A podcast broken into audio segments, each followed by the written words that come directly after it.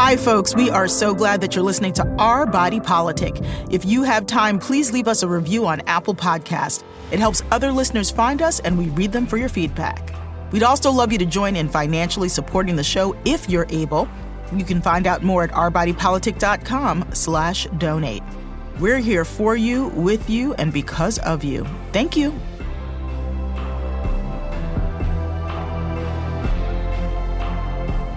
This is Our Body Politic. I'm Farai Chideya. Doctor Melissa Harris-Perry centers conversations on the Black community, women, and intersectional justice as an academic, author, and award-winning journalist and commentator. Last year, she became the host and managing editor of W N Y C's The Takeaway, a national daily news show with live reports from the field plus analysis. She also serves as the Maya Angelou Presidential Chair at her alma mater, Wake Forest University, and runs the organization she founded, the Anna Julia Cooper Center. I am so glad to be reunited, Melissa.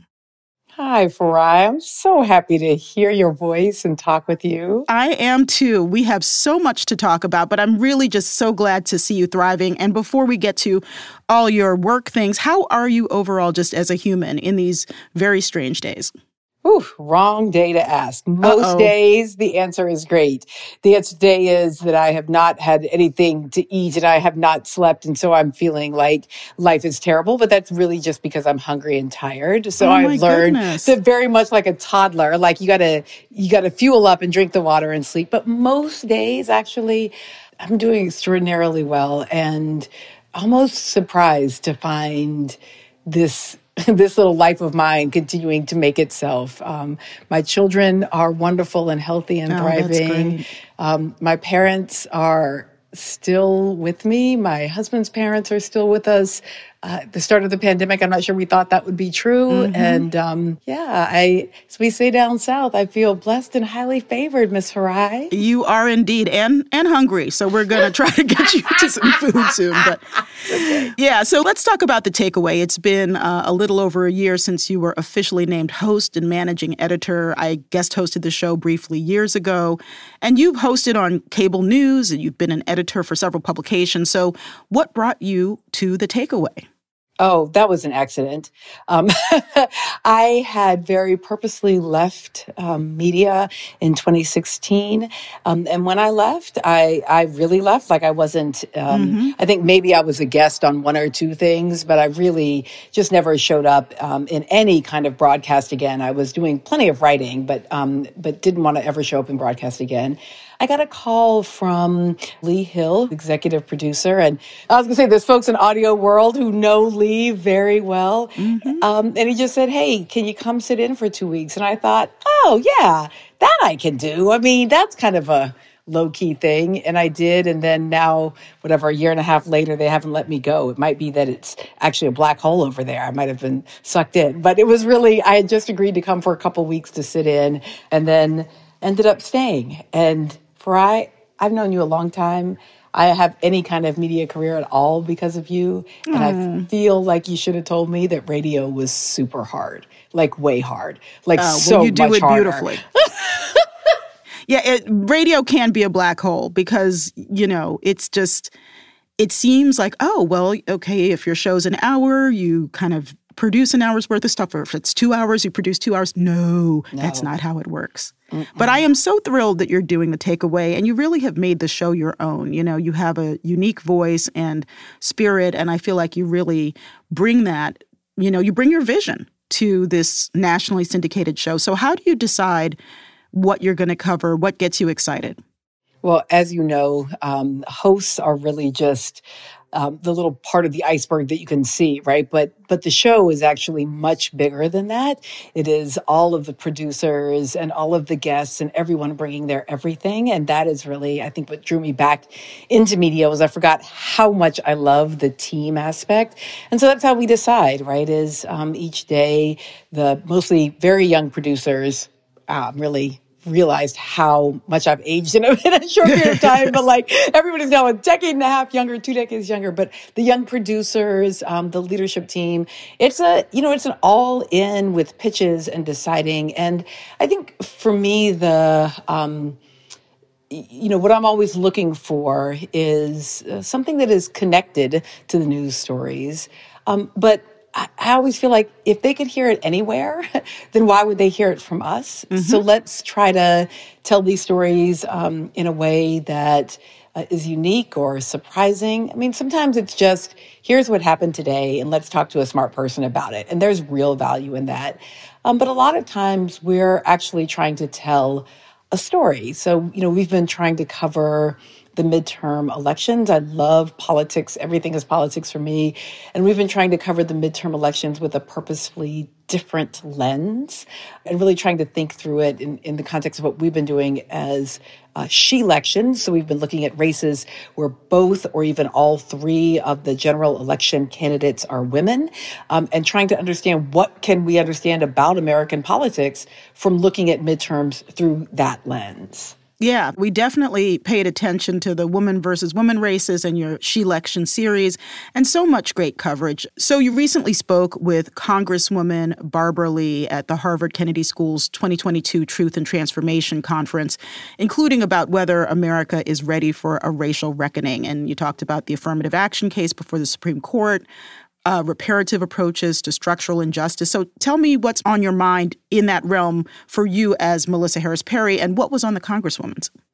Yeah, so the Congresswoman put forward with her colleague, uh, New Jersey Senator Cory Booker, an effort for a truth and reconciliation. I think that the language is truth um, and healing and reconciliation uh, committee um, here in the U S, and modeling it both on international models of this that we have around race and reconciliation and harm done by state actors or with the backing and complicity of the state, and actually on some sort of truth and transformation and healing committees and practices that are happening at the more local level.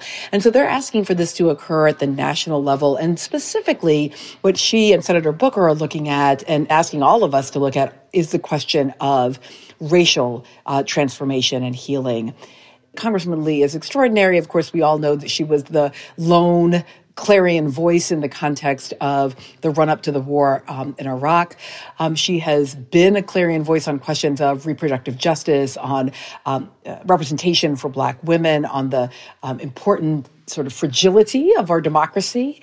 But, you know, she does not let go that at the root of much of this are the, as some would frame it, the original sins or the, you know, fundamental foundation of U S economy and politics, which is white supremacy, and that we can't we can't reasonably um, protect a fragile democracy unless we even understand um, the basis uh, on which it stands. And so it was really an opportunity to pick her mind a little bit, to think about mm-hmm. how she thinks of uh, congressional responsibility.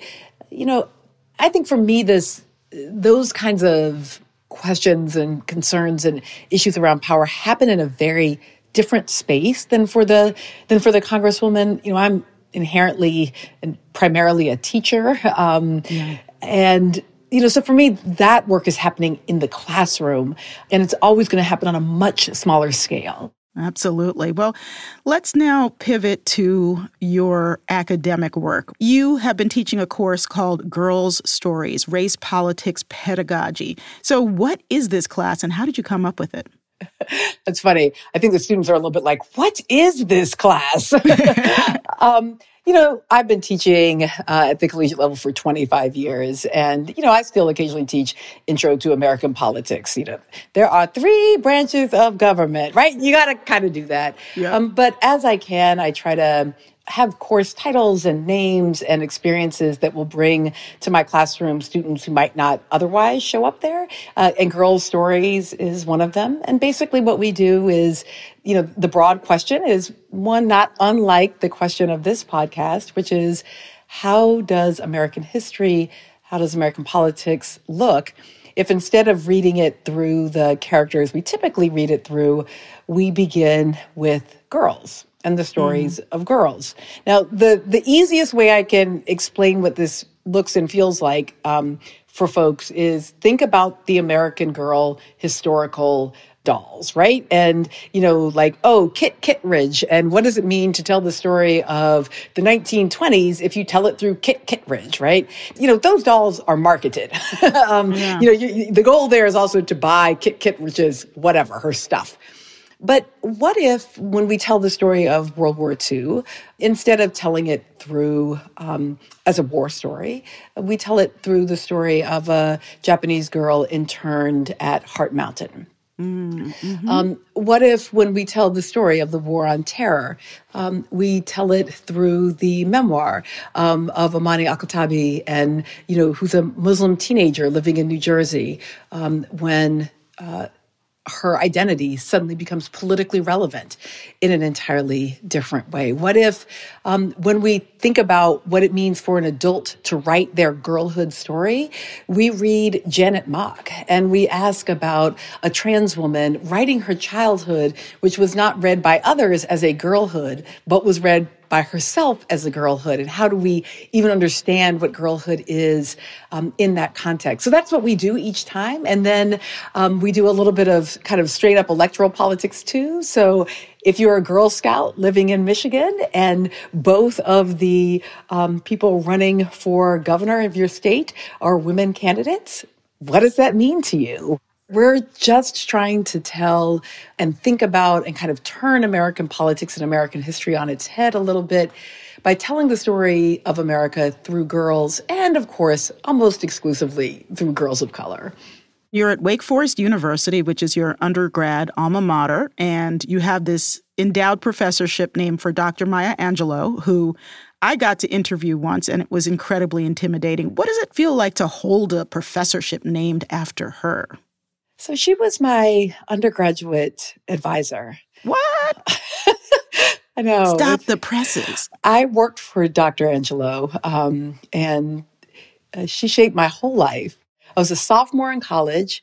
Um, I'd gone to college early. I was sixteen when I went to school, and I hadn't even graduated high school. That's a, another thread. Um, but I was in college on scholarship, and, you know, my sophomore year, I was grown, so I pledged Delta Sigma Theta Sorority Incorporated. Mm-hmm. It was nineteen ninety-two. I was walking around insufficiently dressed in the January and February weather. I got bronchitis. I took an amoxicillin kind of thing for mm-hmm. it, had a systemic allergic reaction, oh, and no. basically lost like six weeks of school. That was Doctor Melissa Harris-Perry, host and managing editor of W N Y C's The Takeaway. Coming up next, we continue our conversation with Doctor Melissa Harris-Perry of The Takeaway and Wake Forest University, plus Tiffany Dufu on building sisterhood support circles with her company, The Crew. That's on Our Body Politic.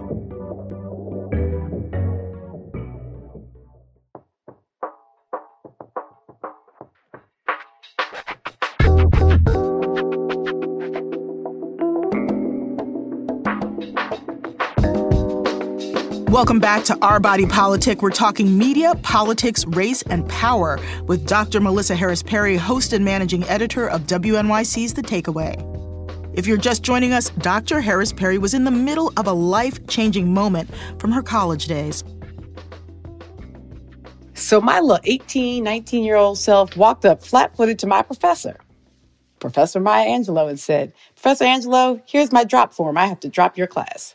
Mm. Now, to be clear, the right reaction to some little know-nothing eighteen-year-old who just went and is dropping your class because she basically pledged her sorority should have been, okay, here's my signature, you know, see you later. But instead, mm-hmm. what she said to me was, "Aren't you a scholarship student? How will you keep enough credits to remain in school?" Oh, wow. Beautiful. And, of course, at that moment, I started crying. I was like, I don't know. So she says, "Okay, I'll sign your drop form, but here's what you'll do. You'll come this summer. Um, I'll pay your tuition, but you'll work for me. And that's how you'll pay back oh your—" Oh, my gosh. She was special. That is um, so beautiful. So I did. I went and worked for her. And if you're catching this timeline here, this is then summer of ninety-two. I'm then working for her into the fall of ninety-two, which is, of course, the presidential election mm-hmm. that is won by Arkansas native Bill Clinton. Mm-hmm. So in January of nineteen ninety-three... my job is to open her fan mail, and she gives the inaugural poem at mm. President Clinton's inauguration. Oh, my gosh. And it was my front row seat in how a Black woman from Arkansas, Southern Black woman who is a sexual assault survivor who was underestimated over and over again in her life, um, changed the world with her intent, with her courage, with her words. I got to read every one of those letters that poured in, thousands mm-hmm. and thousands of them, uh, and it transformed my life. Um, oh, my goodness. So holding her title on my professorship is, um, you can't tell me nothing, because it mm-hmm. is, it is the pinnacle. It is all I was going for, and um, I just try to be worthy of it. Oh, man, you you've made my day with that story. That is so beautiful, just absolutely beautiful. And someone else who has been important in your life in more of a spirit guide way is Anna Julia Cooper. Mm-hmm. Um, you founded and run the Anna Julia Cooper Center. So what is her place in history and the legacy you have built and are continuing to build in her name? So funny. Uh, you know, I thought I knew the answer to that. And then I read uh, Brittany Cooper's brilliant book on um, Black women uh, intellectuals. And I was like, ooh, she done turned Anna Julia Cooper into a whole verb. So what I would say is I am in community with many different folks who are doing the work of keeping Anna Julia Cooper's legacy alive. And when I say alive, like not just remembering her, but truly trying to animate her legacy in the world. Um, So much of what Brittany Cooper does in her text is to bring um, Cooper's uh, transgressiveness forward, because it's easy to write her off as a respectability politics, you know, and therefore mm-hmm. not to be worried about. But she brings forward how transgressive she was. There are folks in D C where Cooper spent so much of her life who are continuing to do so much of her work around um, being an educator of young people who everyone else underestimated and she thought great things about. For me, the one piece, the sliver of Anna Julia Cooper that I try to work through here are, are really sort of two. One is that she was a voice from the South, and that at the intersections of gender, race, and place, we come to understand very particular contributions of Black women, and actually of all peoples, right? We understand those contributions at the intersections of gender, race, and place, so that place matters. And particularly for me as a Southerner, that Southernness matters. But the other big thing is I am trying to I, I'm constantly just fighting with the boys, as was Cooper. She kept getting, you know, fired from jobs that she was overqualified and better than everybody else in. Um, and then she would do things like run off and get a P H D at the Sorbonne and write her dissertation in French. Um, and so part of it is me, again, just trying to live up to, to remember, recall, and model that we stand not only in the legacy of these extraordinary women, but that many of these women were shunted aside by the very Black men within whose community and at whose um, welfare they were working, um, and that it was painful, it was challenging, it was often bankrupting, uh, and yet the work and the commitment kept them moving forward. And so those are the things I try to model from Cooper. So the book she's known for most widely is A Voice from the South, by a Black woman of the South. So just give us like a tiny little snippet of why we should read that book. Oh, so many reasons. Um, one, if you hold a current U S passport, you should pick up your passport and flip through it. At the back of the passport, there are um, uh, document pages, and they have quotes from famous Americans.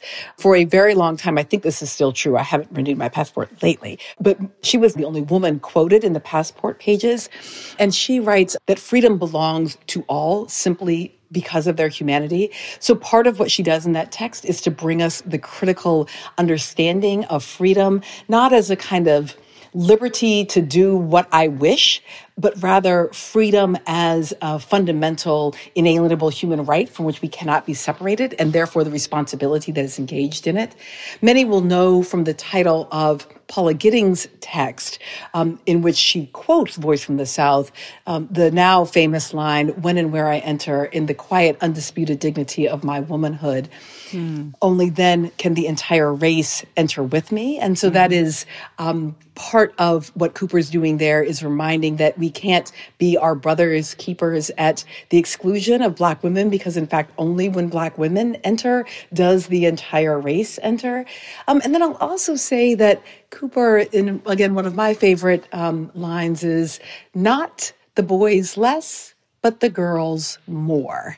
Um, and I think for me, not only on a kind of binary that she was working with, right, at the at mm-hmm. the turn of the nineteenth to twentieth century folks, but that I'm rarely interested in silencing, firing, canceling, shutting up other folks, but I really am very interested in the cacophony of additional voices, of asking who isn't being heard, um, where don't we have platforms um, to speak, to listen, to see, um, to to be in community with? And so I think that notion of not the boys less, but the girls more is also a, a guiding light. You're listening to Our Body Politic. I'm Farai Chideya, and we're talking with Doctor Melissa Harris-Perry, host and managing editor of W N Y C's The Takeaway, about Black women's leadership. We actually reaired an interview that you and I did a few years ago on your book, Sister Citizen, and we talked about how Black women are not allowed to be angry in politics. And the anger thing came up in the first Georgia gubernatorial debate between Democratic nominee Stacey Abrams and Governor Brian Kemp. How do Black women candidates overcome the angry Black woman stereotype, or is that even possible? So first of all, I heard the re-airing of the interview. I was driving and dang near drove into a ditch. I was like, oh, wait. No. I was but like, it holds up. I said, she got me out here telling stories from a decade ago now. So I did enjoy that, and I was really honored by it because I am very much an Our Body Politic listener, and it was fun to uh, to hear that. If I were to ever rewrite some portion of Sister Citizen, um, which was um, the book that, that you and I were talking about at that time, and dealing with all of these tropes, I think if there was, uh, you know, I have the things I think that I, I missed. And, and one of them was just really to say in the clearest sense that we cannot overcome, change, alter, or fix the stereotypes that impact us. And it is exactly the madness of trying to do that that should rightfully, in fact, make us angry. The notion of understanding the operation of those stereotypes is so that you can see them working in the room and you can see the ways that they're working on you. But the whole reason that stereotypes and lies, quite simply, operate, live, and are reproduced is because they serve power. And mm. so the, the the construction of the angry Black woman serves a purpose, and it's not a purpose primarily for Black women. And so we can't fix it. I think we have to actually be angry when we're angry, but also not lean into anger when what we're feeling is hurt or hungry or tired. That anger is a righteous and powerful tool, and it's one that we should wield as needed um, and as connected with us authentically. And none of that will have anything to do with how others view us or see us. That we are not in control of. Yeah. I will be honest, I've been grappling with the emotion of bitterness, in the sense that there have been so many incidences where a family member is directly hurt by structural bias, or a friend of mine comes to me with some horrible employment discrimination situation or their own topics of other structural issues of discrimination. And what I realized was that I could examine different members of my family, some who were embittered by things that were really tragic, like fighting in Vietnam or, you know, whatever, and others who were able to shed that despite what empirically happened to them. And so I feel like there's a lot of evidence. There was a Thomas Edsall column about how Black Americans are much more optimistic than white Americans, despite the fact that we have a lot less money and a lot less structural protection. You know, do you think about stuff like that? I mean, of course we are. Um, I think about stuff like that all the time. It is at the core of how I try to teach and lead and think.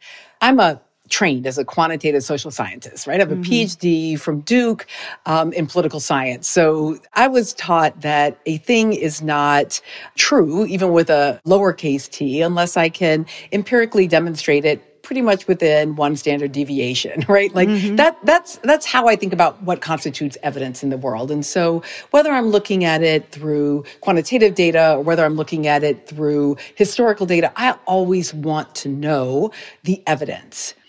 And then um, I went to seminary. Mm-hmm. Um, and I went to seminary not because I had a calling to preach. I do not.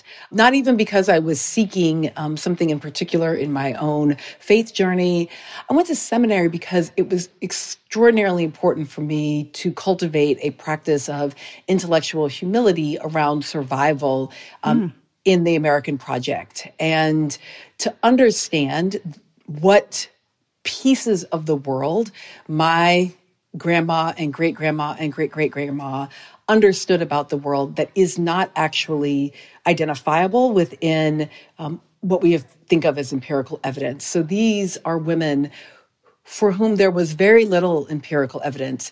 One, that there was a God, or mm-hmm. that if there was a God, that God cared at all about them. Mm-hmm. And yet they believed both that there was a God, that God was alive and present in human history, and that God knew who they were and liked them and mm-hmm. cared about them, and that as a result of that sort of godness, and this is in the broadest sense, sometimes God was found in the backyard in nature, sometimes God was found in church, sometimes God was found through the love of their children and their, their beloved partners, but they believed that they were human even when all evidence was to the contrary. Mm-hmm. Yeah, my grandmother definitely is someone who she could have become a very bitter person. She endured employment discrimination, poverty, many different things, and constantly regenerated in a spirit of faith and also joy. And we try to talk about joy a lot on this show. What what brings you joy, and how do you tap into this? I think that faith is not joy and joy is not faith, but you can have a joyful faith. Do you feel like you can access that? I have twenty-seven chickens in my backyard. Really? Oh, that's amazing. And at various points, they have also had little duck friends, and there have been pigs back there. The pigs were kind of a thing that happened during the pandemic. I'm not mm-hmm. such a good pig mom. I way overfed my pigs. I was, I'm a little, with my children and my animals, I tend to show love through food. Too many potatoes for the pigs. Mm-hmm. But yes, many of my happiest moments are spent fingers in dirt. I do a lot of worshiping, rejoicing. You know, my Godhead is definitely a head of lettuce um, that I have grown myself. I, I feel it. really comfortable with those notions of creation. And I am in those spaces and in my backyard, tapped into regenerative life, tapped into my genius grandmother who could make a wedding dress without a pattern, um, mm. but no one in the room, none of the white folks in the room even would know was there because she was a domestic worker. And so I find a lot of joy in both what I can make and in what was made for me. Mm-hmm. Also, I just got to say, like, I have a really quirky eight-year-old who is on autism spectrum and has a most extraordinary, um, she really is wild in her imagination. And so sometimes I just go on a magic carpet ride with this kid wherever we're going. Um, yeah, I have a best friend and a lot of joy. Well, I could talk to you all day, but I am going to let you go with just one last question. You know, we talked a little bit in the context of Anna Julia Cooper about freedom. So what does freedom mean to you in this very strange era with your dynamic family and your chickens and your twelve jobs? What does freedom mean to you? I don't know that it's a stable thing. So funny. I bet James would have an answer. James would be like, mm-hmm. freedom means she just get to do what she wants around here. Ah, your beloved husband. My beloved and long-suffering husband. I'm just laughing to myself as I as I think about my answer because I'm just, I'm hearing James's pushback. But I, I will say increasingly, and perhaps this is age, perhaps this is, you know, relative privilege and um, some level of economic security, that increasingly um, freedom to me does feel like um, responsibility. And it feels like um, responsibility to build community. I I deeply understand respect and probably need a little bit more self-care. Um, but I am far more motivated by uh, squad care, by mm-hmm. team care, by crew care, by what we're doing in and for each other.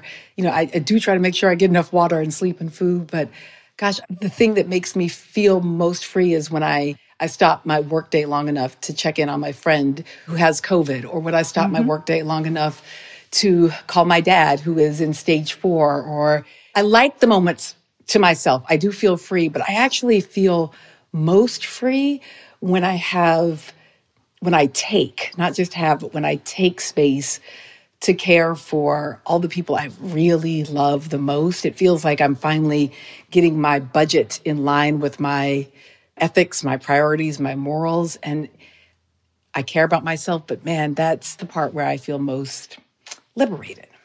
Oh, I love that, and I share a lot of resonance with that. So, Melissa Harris-Perry, I am just so thrilled to see you flourishing in academia, flourishing on air at The Takeaway, and thank you for spending so much time today. And for real, Farai, thank you. I mean, you have been beyond gracious for twenty-some years now. Like, um, I don't even know that I would have ever thought about the thing that is radio except for news and notes and for your voice. And thank you for continuing to make things that bring us together. And I, I cannot tell you how important it is to me almost every day these days. So thank you. That was Doctor Melissa Harris-Perry, host and managing editor of W N Y C's The Takeaway. She's also the Maya Angelou Presidential Chair at Wake Forest University and founder and president of the Anna Julia Cooper Center. Coming up next, Tiffany Dufu, founder of The Crew, on her journey to create a national support network for women. You're listening to Our Body Politic.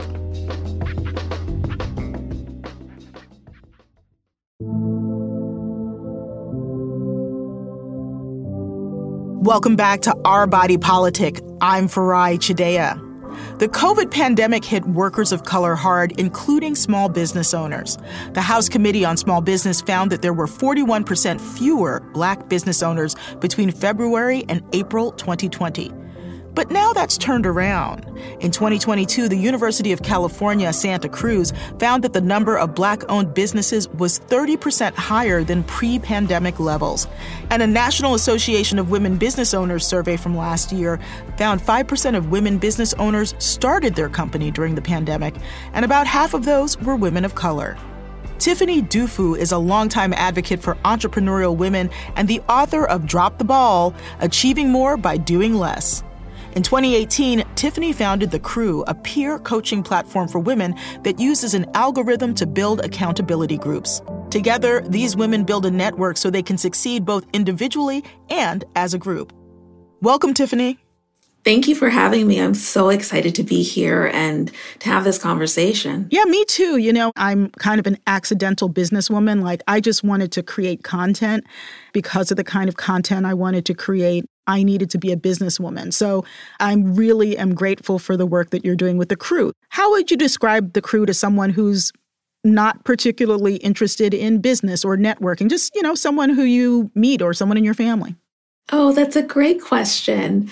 I probably would start with the question for them, which is, have you ever had a goal, something that you wanted to achieve, and there's this little thing called life that got in the way, and you found yourself having challenges executing the goal or just making it happen? Typically, people say yes to that, and they can even share what that goal might be. And I say, well, you know what? A lot of people have that challenge. When we identify what our goals are and we write them down, we track them somewhere, and when we meet on a consistent basis with one or more people to help hold us accountable, we're likely to achieve that goal, to move it forward. The Crew is a movement, it's a platform, it's a company that matches women in those accountability circles to help them realize their life intentions. So how did you recruit the initial group of people? Did you go through existing business networks or friends or, you know, post it online? So my life's work is advancing women and girls. And one of the things that I'm obsessed with is actually talking to women, to listening to our stories and understanding why we make the choices that we do. I used to meet anyone who reached out to me on Tuesdays and Thursdays at nine, ten, and eleven a.m. I did it for many years. And The Crew was born out of an observation that I made that even though we often have a lot of people around us, our family, our friend, our coworkers, we often perceive our leadership journey as a solo endeavor, not a team sport, meaning that if we have a problem, the first question we often ask ourselves is, how am I going to solve this problem? At the end of my conversations with women, after they had shared with me their challenges and their hopes and their dreams, I would ask them, who are you sharing all of this with? Who's helping you to create a plan? And I would tell them about a group of women that I had in my life that I called my crew. Most women would say, that's a really great idea. I really need something like that. And they would kind of go off. But one day I had someone who, she was really honest with me. She said, Tiffany, I understand theoretically this concept that we all need peer support. And I believe that if I had what you're describing, I could move my goals forward. But I don't think you appreciate the amount of work that goes into finding a crew. And then she walked me through mm. her needing to get access to the cocktail party or the conference or the event. She said, Tiffany, you're probably invited to speak at these things. And then I have to awkwardly introduce myself to strangers, collect a bunch of business cards. You want me to take the time to reach out to all of these people, to schedule coffees or lunches or Zooms. And then I'm supposed to figure out who I'm compatible with, coordinate regular meetings. I'm exhausted just thinking about everything that would go in to that. I already have three kids. I have a dog. I have a mom with a diagnosis. I had to ask my manager to come and meet you at ten a.m. on a Tuesday. Most women are mm-hmm. working at ten a.m. on a Tuesday, Tiffany. I understand what you're saying, but I just don't feel like that's accessible to me. And that was where I realized, oh, if my life's work really is advancing women and girls, then I should probably stop preaching to all of these people about how they need to find a crew, and I should just find the crew for them. I didn't have a lot of money, didn't have very many resources. I used a SurveyMonkey for the first application, and I sat on my couch and made a video basically saying, I have a crew. This is what they've done for me. If you need one, click here. And I pushed it out on Facebook, Twitter, LinkedIn. I think I forgot to post it on Instagram that day. And hundreds of women yeah. applied. That's how it got started. That's amazing. I have to say that I have a very deep crew, and I have a very organic crew, but it also, I'm fifty-three years old, and this crew came together over thirty-odd years of me working. And it sounds like it can be a real accelerator for people who aren't as old as I am, or even as old as you are. You're considerably younger than me, but still. Do you have people in their twenties and early thirties who are part of crews? We are very focused on what we refer to as women in the middle, largely because that's who responded initially mm. to that call to action. It was women who were typically older millennials, maybe younger Gen Xers mm-hmm. who were in the middle of their careers. They often had other people that they were caring for. They were feeling a lot of pressure. And I think they particularly, like the woman who I spoke to that day, were just feeling like, I need the next step, but maybe I don't know exactly what that is, and I could use the support. Actually, that fascinates me, that it is the women in the middle, because I do think that for me, you know, I had aspirations not to be a manager, not to be a business person. I had aspirations to just have people pay me to do what I wanted to do. And it was kind of in my early middle age that I started asking myself hard questions about whether I was willing to engage in risk. Let's talk about algorithmic matching. You know, what does it mean for your work with the crew? Yes, I'm so glad you asked this question, because I'm a non-technical, what you call a non-technical founder, and yet I built the scaffolding for our algorithm at mm. the crew. I didn't have money to hire an engineer in the beginning. So in order to match these women in the first cohort, I needed to print their SurveyMonkey applications and sit in a room with two of my other crew members who volunteered to help me and figure out how we were going to bring people together. We decided that diversity was very important. And so we would start with the optionality of diversity that had the least number of options, which was, does she have dependents? Yes mm. or no. If she mm-hmm. had dependents, we put them all in one pile. If she didn't have dependents, we put them all in another. And then we went from there. What is the family configuration? What is her race and ethnicity? It went all the way down to her industry, of which there were more options than any other. And our goal ultimately was to ensure that they felt like they were in a crew of peers, meaning you need to have people who really feel like they can get something from all of the other members mm-hmm. and that they had something that they shared in common. But outside of that, they really should be as diverse as possible. It needs to be a group of people that you wouldn't have otherwise met. We recorded that matching process, actually, um, and I did give the recording to an engineer, and I said, listen, how we're yelling at each other and what we're saying. And that was the foundation for the algorithm, which really prioritizes diversity and peerness, being in the same, you know, life cycle, as it were. You're listening to Our Body Politic. I'm Farai Chideya. We're talking to author, entrepreneur, and founder of The Crew, Tiffany Dufu. From what I understand, you came up with the idea in twenty seventeen. You were able to iterate and get it going in twenty eighteen. And then we had these small things like a global pandemic happen. How did that in particular and all of the ramifications for women, especially women who are caregivers, affect how you worked with people or how people worked with each other?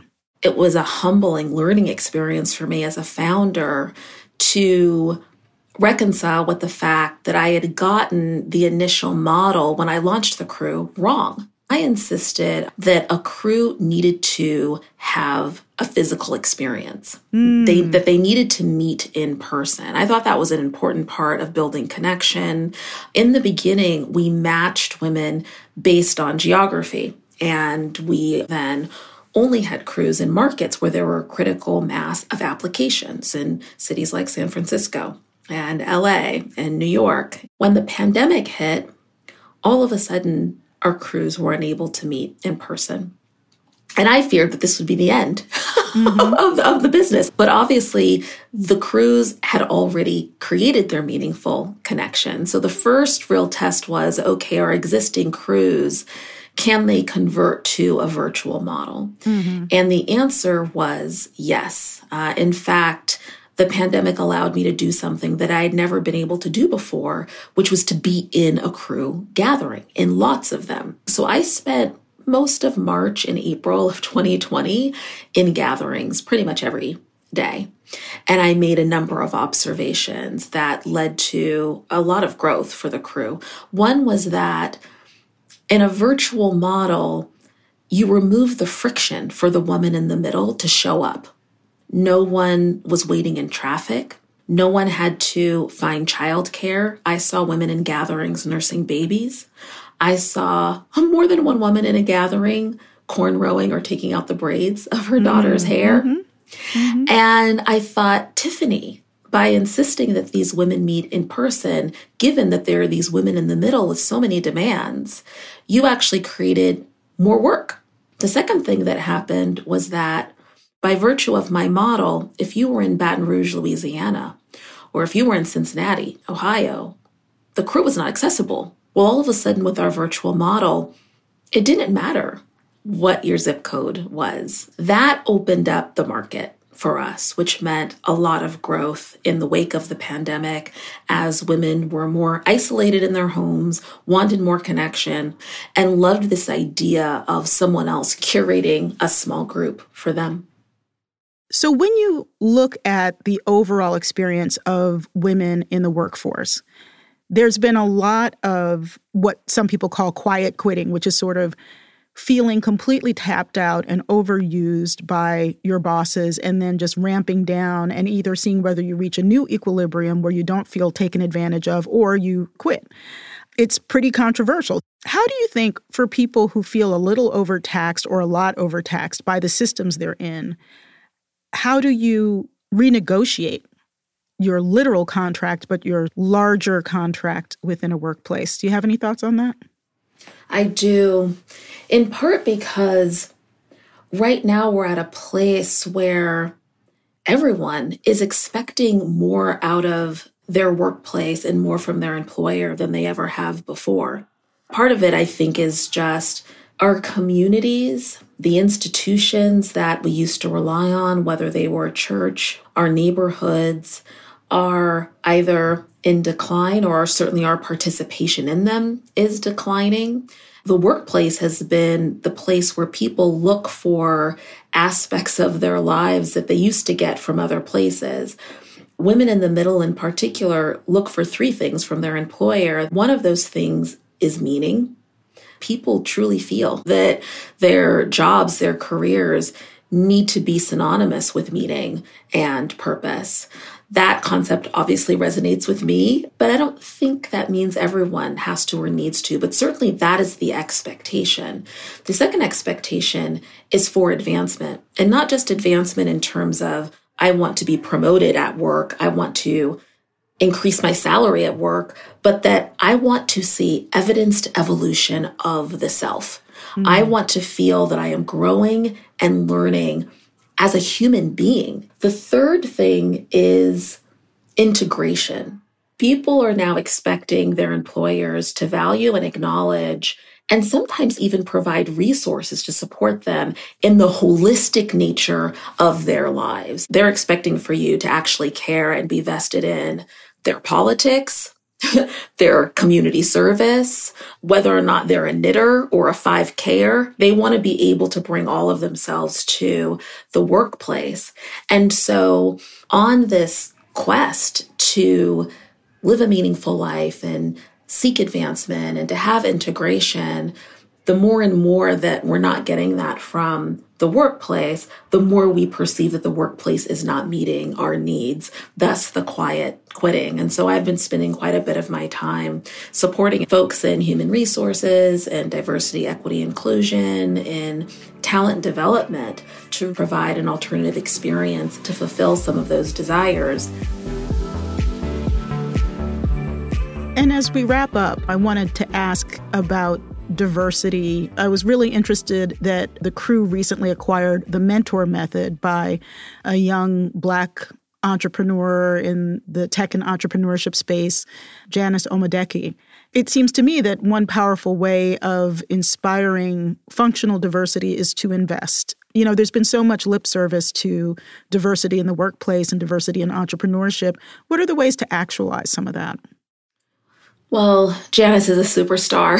Um, that was probably of, of all of the different things that I've done at The Crew, one of one of my proudest moments. You know, I always start with the individual level. One thing that you can do is really amplify the voices of diverse leaders and diverse leadership. I, I saw you at the Forbes Summit, the Women Power Summit. Mm-hmm. And I said to my husband, I'm going to do everything that I can to support Farai, because you've been in the trenches for so long doing really incredible work that advances all of us. And if there's anything that I can do to lift you up, I, I want to be a part of that. I think every post that you share, every dollar that you donate to an N G O that has a woman leader, every company that you can invest in, it's really important that all of us have not just mentors and people in our lives that are giving us wisdom, but that we also have mentees. Mm-hmm. I have eight right now in my mentee rotation.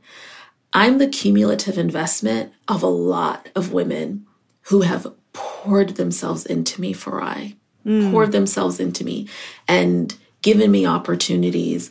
I'm here because they said yes to a meeting, to an introduction, because they said yes to giving me some kind of endorsement. And the world's going to get a return on that investment. And I think all of us have a responsibility to pay it forward. Well, Tiffany, it has been fantastic talking to you. And thank you for coming on Our Body Politic. Keep going. You're doing an amazing job. Likewise. That was Tiffany Dufu, author, entrepreneur, and founder of The Crew. Thanks for listening to Our Body Politic. We're on the air each week and everywhere you listen to podcasts. Our Body Politic is produced by Diaspora Farms. I'm host and executive producer Farai Chideya. Jonathan Blakely is our executive producer. Nina Spensley is also executive producer. Emily J. Daly is our senior producer. Bridget McAllister and Tracy Caldwell are our booking producers. Steve Lack and Anoa Shanga are our producers. Natina Bean and Emily Ho are our associate producers. Kelsey Kudak is our fact checker. Production and editing services are by Clean Cuts at three C's. Today's episode was produced with the help of Lauren Schild and engineered by Mike Gaylor and Archie Moore. This program is produced with support from the Ford Foundation, Craig Newmark Philanthropies, the Charles and Lynn Schusterman Family Philanthropies, Democracy Fund, the Harnish Foundation, Compton Foundation, the Heising-Simons Foundation, the Be Me Community, Katie McGrath and J J Abrams Family Foundation, and from generous contributions from listeners like you.